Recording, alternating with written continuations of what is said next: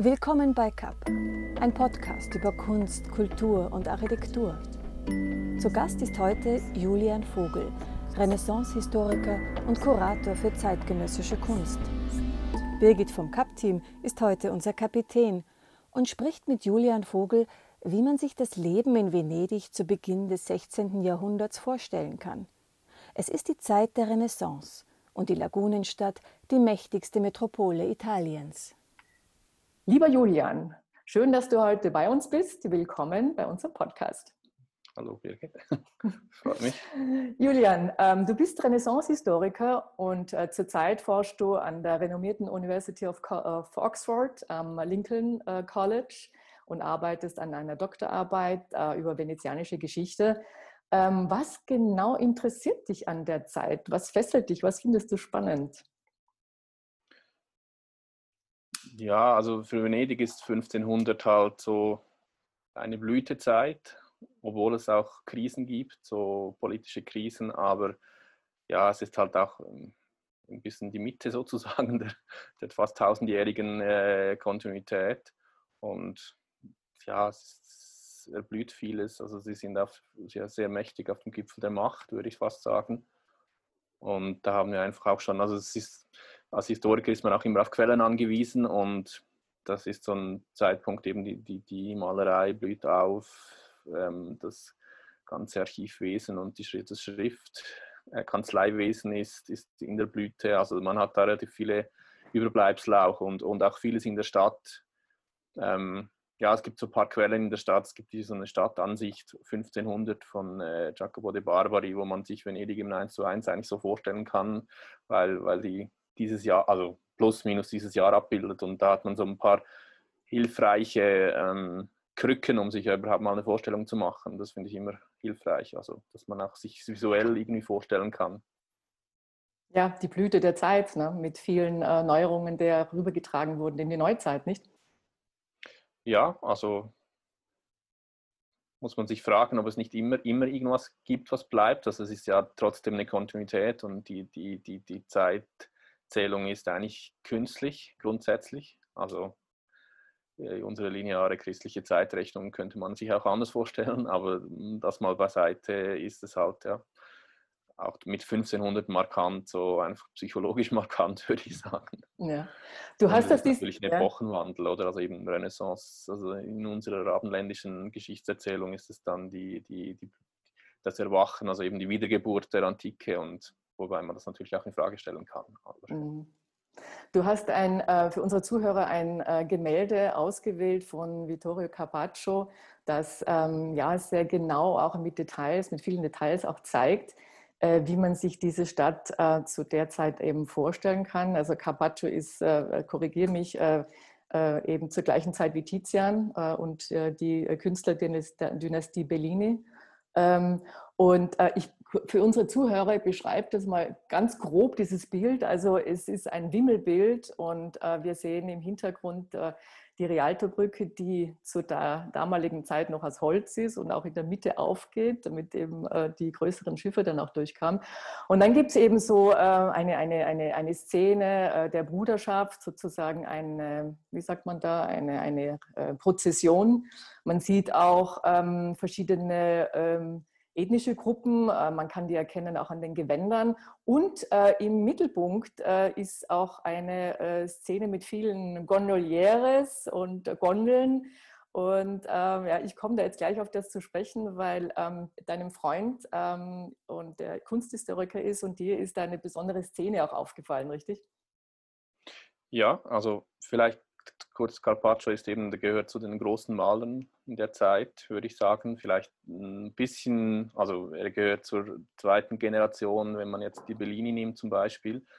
Ähm, hat aber eben auch seine Spuren hinterlassen und sehr interessant als Historiker an, an seinen Bildern finde ich eben sage ich mal, die Detailtreue oder dass man, dass, dass man so einen soziokulturellen Einblick quasi, also wie, wie so, ein, so, eine Lupe in die Zeit rein. Also man, die Architektur ist sehr detailgetreu, klar komponiert, eben wie du beschrieben hast, diese Szenen hier, äh, weil er eben auch eine Geschichte erzählt. Also das ist auch was, was, was man bei ihm häufig sieht. Er ist, finde ich, ein guter Geschichtenerzähler. Also er, wenn, man, wenn man genau guckt und eben die Kontexte kennt und dann erzählt er auf einem Bild fast wie sowas wie eine filmische Szene, würde ich sagen, die eben mehrere Stationen aufweist.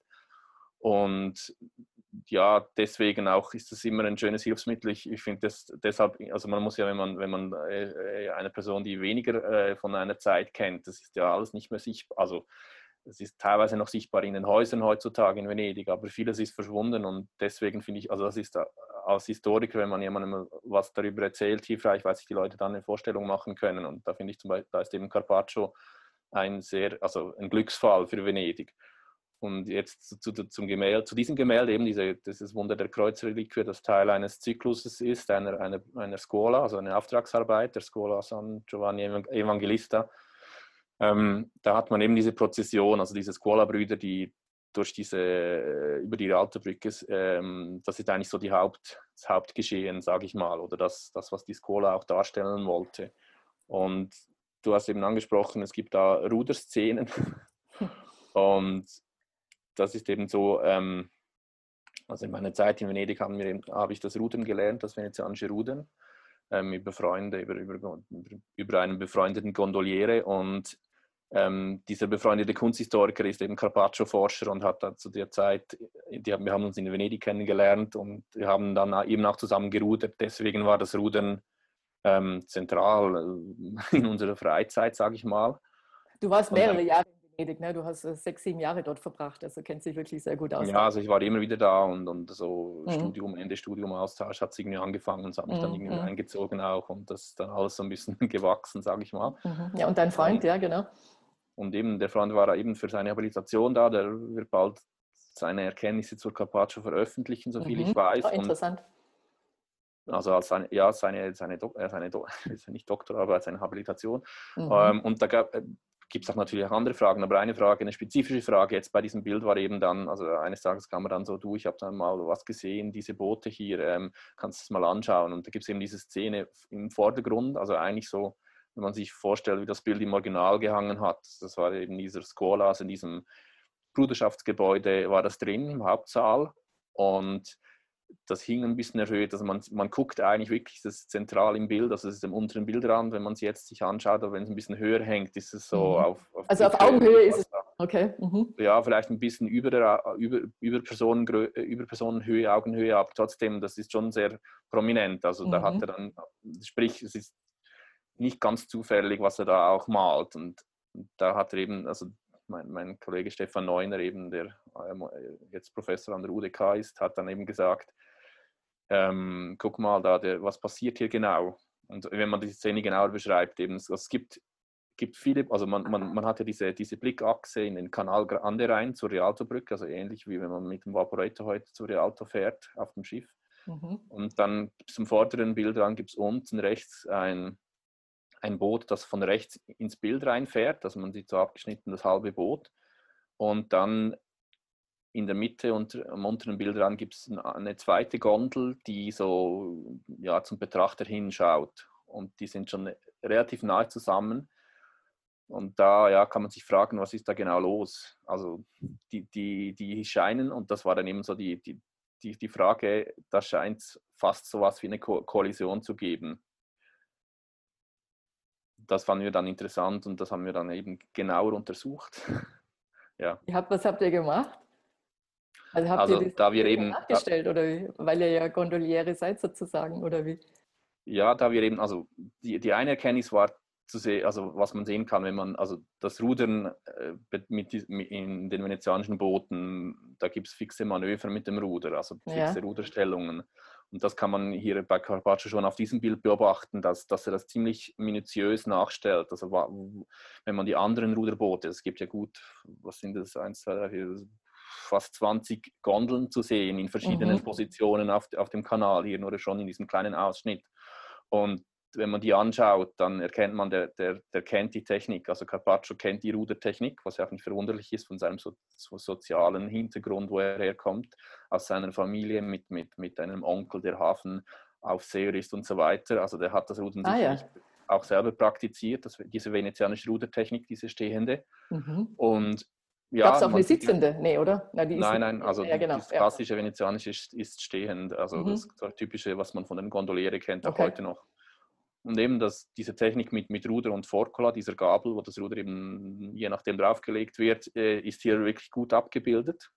Und das war dann eben das, das, das, das entscheidend zu sagen, guck, wir versuchen mal zu schauen, mit, weil wir eben durch unsere Ruderaktivitäten auch solche Boote zur Verfügung hatten. Wir probieren mal dieses Manöver aus, was dieser eine Gondoliere, der da eben in der Mitte, im Zentrum in der Mitte steht, genau ausführt. Und das Fazit bei diesem Ausprobieren war eigentlich, der versucht mit und Not diese, dieses Aufeinanderprallen zu verhindern. Also der steht auch nicht klassisch also beim Rudern gehört auch die Beinstellung dazu, also mhm. also wie man genau im Boot steht, weil das natürlich auch mit Gewichtsverlagerung und so weiter Gleichgewicht halten. Also, äh, und da, der, der hat auch eine ganz merkwürdige Beinstellung im Vergleich zum, zu den, also zum Klasse, was wir heute noch kennen von der Technik und auch was Carpaccio malt. Also ja, das ist offensichtlich hier wirklich so, wie, wie die Vermutung war, dass der also irgendein komisches Manöver macht, das auch so eine scharfe äh, Rechtskurve von ihm aus gesehen, vom Betrachter links, ähm, äh, einleitet und dadurch irgendwie verhindert,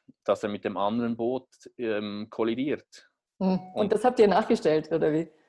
Das haben wir dann so nachgestellt in der Lagune. Aha, also aha, aha. Man, man, merkt auch der andere, also der, das andere Boot, da sieht man, sieht man den Ruderer am rechten unteren Bildrand, der, der macht auch ein Bremsmanöver. Also das deutet auch darauf hin, dass da irgendwie, ja, das nicht ganz, also knapp vorbei quasi. Mhm. Also richtig Action in dem Bild. Ne? Also das heißt aber auch, dass äh, der Vittorio Carpaccio, also wie du sagtest, also er musste es gekonnt haben.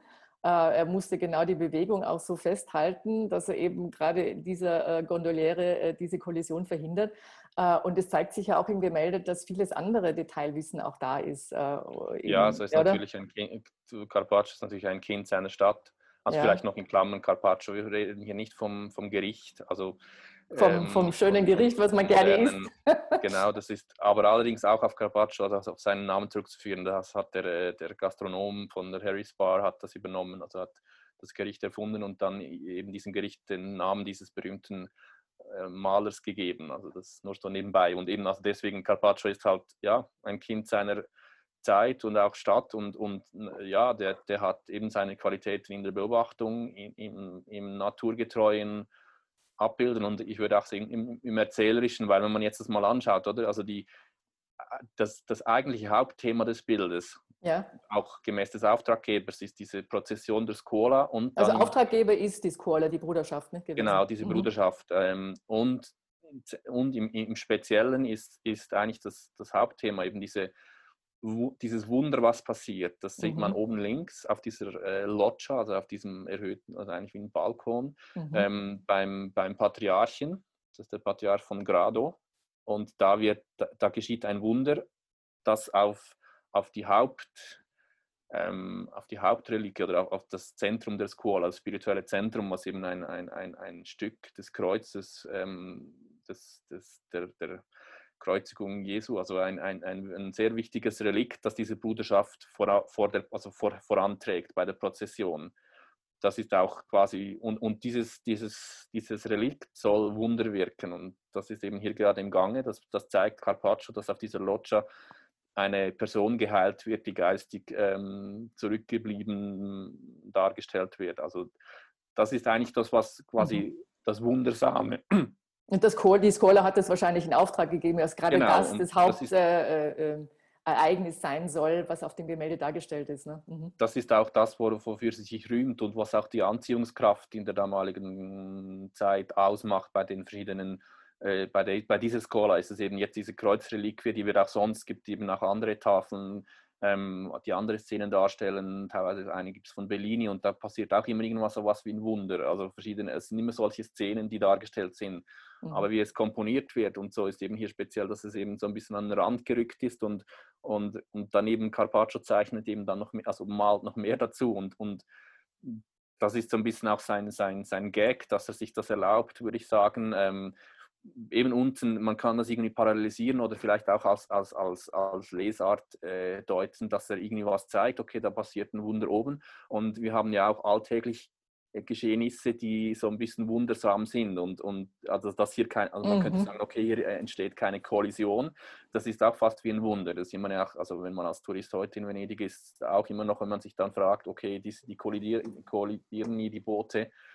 Ja, da ist auch viel, viel Können dabei. Nicht unbedingt mhm. Also er hat sich irgendwie, ja, äh, äh, eben auch für die Allgemeinheit hat er etwa eine Szene dargestellt, die halt nachzuvollziehen ist und vielleicht äh, ja ein bisschen Erheiterung auch äh, gibt. Nicht? Genau, ja, ja, ja weil das, so. das war auch Zweck des Bildes. Also dass mhm. man, also es hängt ja auch Wäsche rum, sehe ich. Also Wäsche zum Trocknen wird aufgehängt, das sieht man auf dem Bild. Also ganz alltägliche Sachen, die man eben so tun muss. Ne? Ja, man muss auch ja. wissen, also die, die Struktur dieser Skole da, die waren ähm, breit gestreut. Also da, gab's, da gab es auch, also die waren nicht, oder wenn man die venezianische äh, Bevölkerung oder Einwohner äh, in der Zeit hat, hat man natürlich eine Oberschicht, dann gab es gewisse, äh, gab es so eine Trennung und dann kamen die Cittadini und die Cittadini sind eigentlich die, die, die Würdenträger der Skole, aber das geht dann auch wirklich runter bis in, in, in äh, weniger begüterte Schichten und die, deren Welt, eben, die, die, die sind auch in diesen Gebäuden drin und die, die erkennen dann eben was anderes als, ähm, ja, sage ich mal, äh, also es ist ein anderes Zielpublikum und das bedient eben mhm. Carpaccio auch interessanterweise, auch mhm. mit anderen Szenen. Also das, mhm. dann, das wird auch damals schon fasziniert haben. Ja. Auf einem anderen Bild auch irgendwo, man sieht man, wie, wie eine Katze vertrieben wird auf dem Hausdach, also so im Hintergrund eines dieser, äh, ja, egal, also. Aha, lauter erfrischende Details, ja. Sag, du hast gerade eben die Touristen angesprochen, ähm, ja, die das halt ja auch interessiert. Wo kann man sich dieses Gemälde anschauen? Also heute sind diese, ist dieser Zyklus äh, in, der, in der Akademie, also im Hauptmuseum, sage ich mal, für Gemälde in Venedig zu sehen. Ist das jemals da rausgekommen? Auf die Wanderschaft gegangen? Wahrscheinlich nie, oder? Ähm, die sind, glaube ich, direkt von der Skola irgendwann mal, da bin ich jetzt, weiß mhm, nicht, ja glaube ich, direkt dahin gegangen. Also wie lange sie noch in der Skola hingen, bin ich jetzt gerade befragt, ehrlich mhm, gesagt. Mhm. Aber also das, man kann das, das Skola-Gebäude existiert noch, also dieses Skola Grande di San Giovanni Evangelista, das kann man auch besuchen. Ja. Aber eben die Gemälde sind jetzt in, im, im, sag sozusagen im Stadtmuseum untergebracht. Mhm, mh. Gibt aber Sag, auch andere Beispiele bei Carpaccio. Also das ist also nicht nur bei Carpaccio, aber auch sonst, wo teilweise auch Bilder irgendwie auseinandergesägt wurden und nur noch irgendwie im Detail aufbewahrt wurden und andere sind dann irgendwann mal wieder auf dem Flohmarkt aufgetaucht oh und so weiter. Also. Ein mühsamen Zusammensuchen und wenn es sich wieder ja. findet, äh, umso erfreulicher dann. Äh, kann man sich vorstellen, die wurden dann einfach auseinandergeteilt, auseinandergesägt äh, äh und äh, irgendwie dann äh, veräußert, nicht? wie man es halt gerade brauchte. Ja, und teilweise in einer gewissen Zeit sind, es war viel vorhanden, also auch Porträts und so. Ja. Und wenn dann das x-te Porträt von irgendjemandem, dann ja, musste man dann mal entscheiden und, und im Nachhinein würde man sich dann wünschen, dass man genau zu der Person ein Porträt findet, aber das ist dann halt verloren gegangen. Also das, die, das sind ja eben von 1500 bis heute ist ein gewissen bisschen was passiert und auch, auch äh, Zeit vergangen. Also unter mhm. anderem Napoleon, der auch viel, viel mitgenommen hat, also Venedig ähm, und so weiter. Also das, ja. Ja. Sag, wenn wir aufs Gondeln äh, oder Gondeliere fahren zurückkommen, ähm, ähm, braucht man das in der Lagunenstadt auch als Transportmittel, äh, wenn man da wohnt? Oder was hast du verwendet zu der Zeit, als du in Venedig gelebt hast? Also ich bin einmal rudernd umgezogen, ja. Aha. Ah, kann man noch machen. Braucht man einfach ein entsprechendes Boot dazu natürlich. Ähm, aber sonst gibt es natürlich die moderneren Transport, die, diese Unternehmen. Das ist natürlich ja. in Venedig einfach, man ist schon auf, auf, den Wassertransport angewiesen, weil die ganze Zulieferung, Infrastruktur, man muss einmal verladen, einmal mehr, oder? Das macht ja. dann halt auch ein bisschen die Preise, treibt es in die Höhe. Mhm. Aber es ist immer wieder ein spezielles Erlebnis eigentlich mhm. auch. Ich habe dann auch mal gehört, dass die Focola, also diese sozusagen mit dem man steuert, äh, die Geschwindigkeit aufnimmt und auch äh, rudert, ist irgendwie das Herzstück der Gondel und äh, wurde zu der damaligen Zeit fast so auf den Körper eines Gondoliere abgestimmt. Macht man das heute dann auch noch so? Ja, also dieses Ruderbauer-Metier, die sogenannten Remer, die gibt es heute noch, so vier, fünf gibt es, glaube ich, in der Stadt. Und ja, ich meine, das ist das Steuerelement vom Boot, also nebst des Ruders, aber das Ruder ist einfach ja ist nicht so komplex, aber die Forcola selbst, die auch aus einem einzigen Strunk, großen Strunk äh, gebaut wird und da gibt es natürlich pro jeder Ruder, also jeder Gondoliere, der das eben täglich benutzt, hat seine Spezialwünsche auch von der Neigung und so weiter. Das wird schon angepasst.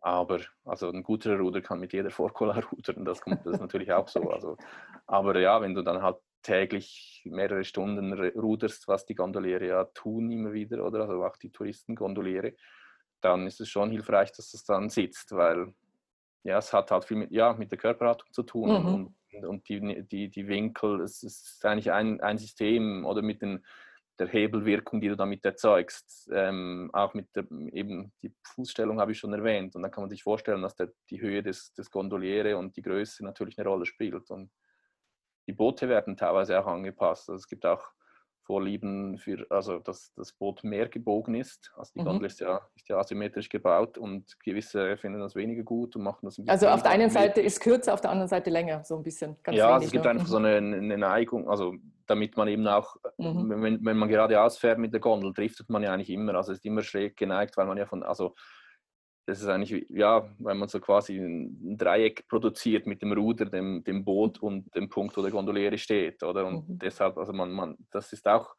auch interessant zum Beispiel, ähm, wenn, man, wenn man das weiß, wenn man das weiß, wie man, wie man, wie, wie eigentlich auf dem Wasser die Blickrichtung ist, dass, eben, dass man eben schräg an Wasser andriftet und nicht gerade zu, darauf zufährt wenn man das anwendet auf, auf das, wie, wie, wie geschaut wird, das, das prägt die Sehgewohnheiten und, und ja, dann merkt man teilweise auch, wie, wo das sonst noch Einfluss hat, also auch, oder auch wie das zum Beispiel auf die Malerei Einfluss hat. Mhm.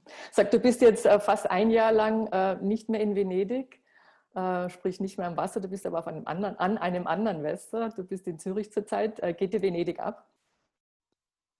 Ja, also das Rudern vermisse ich am meisten, ja. würde ich sagen. Also das auf dem Wasser ja. sein, das ist mhm. äh, schon das Spa also das, was, sag ich mal, das tiefste, die tiefste äh, Sehnsucht bedeutet. Ja. Ansonsten waren die Umstände halt ein bisschen schwieriger dieses, dieses Jahr mit Corona. Also das ja, und mit dem Hochwasser alles, hat es begonnen, ne? Alles blockiert, mhm. ja. Das war noch im Herbst, war, Spätherbst waren da noch über Springfluten unterwegs, was auch nicht gerade lustig macht. Also sag ich mal, das Leben in Venedig hat auch viele also ist anspruchsvoll, weil eben nebst der Schönheit auch, sage ich mal, viele Abgründe, also touristische Abgründe, die ganze Morbidität mit, mit Feuchtigkeit und so weiter, das gehört auch dazu. Aber ja, ich würde sagen, also ich, ich, muss, ich muss sicher wieder nach Venedig fahren. Also das, das, ist keine Frage, natürlich auch für die Forschung und so weiter. Und mal schauen, was die Zukunft bringt. Mhm. Ja, ich habe Freunde, die waren auch gerade da und äh, ich habe also von mehreren Seiten eben auch schon gehört, dass viele jetzt auch wieder die Situation nutzen, um ein ruhigeres Venedig besuchen zu können. Ähm, man hat irgendwie Abstand davon genommen, mit äh, Massen von Touristen sich da durch die Gassen wälzen zu müssen. Und wenn man es früher schon mal gesehen hat, hat man sich gedacht, naja, das äh, spare ich mir jetzt mal. Und äh, da sind jetzt einige eben auf äh, die, den Geschmack gekommen, eben Venedig wieder zu besuchen und haben am, durchgängig eigentlich erzählt, dass es ganz angenehm war und äh, dass man ja auch die Plätze wieder äh, einigermaßen leer äh, genießen konnte mhm. und ähm, ja, ähm, das Leben der Venezianer, wie sie so leben, auch vielleicht ein bisschen äh, nachvollziehen konnte, beobachten konnte. Ja, ganz interessant. Ja, und also es macht natürlich viel aus, dass die ganze Kreuzfahrtindustrie momentan nicht so ganz auf Volltouren läuft oder, oder vielleicht langsam wieder angefangen hat, jetzt nach den Lockdowns, die es gab. Ähm, aber das sind natürlich schon Massen, die dann einen Unterschied machen in der Stadt, vor allem wenn sich dann also auf San Marco konzentriert, ähm, dass die da halt verstopfen. Also es, ja, die Gasten sind halt auch nicht breiter geworden seit dem Mittelalter und das glücklicherweise, also glücklicherweise jetzt aus, aus diesem mhm. Aspekt, dass die Stadt nicht überflutet wird, äh, ja, das ist natürlich für die, wenn man, wenn man, sage ich mal, nahe wohnt und nicht weit reisen muss, äh, ist es natürlich eine Gelegenheit, jetzt Venedig zu besuchen, würde ich sagen. Das ist ein schönes Schlusswort. Äh, lassen wir uns hoffen, dass äh, ja, die Pandemiezeit einigermaßen äh, ja, bald auch äh, wieder in sicherere Bahnen ist oder kontrollierbar ist und dass man auch wieder äh, reisen kann und eben so schöne Reisen wie Venedig und ähm, ja, Venedig erleben kann. Julian, ganz herzlichen Dank für das Gespräch mit dir. Hat mich sehr gefreut. Bis bald. Danke. Tschüss. Guten Tag. Tschüss.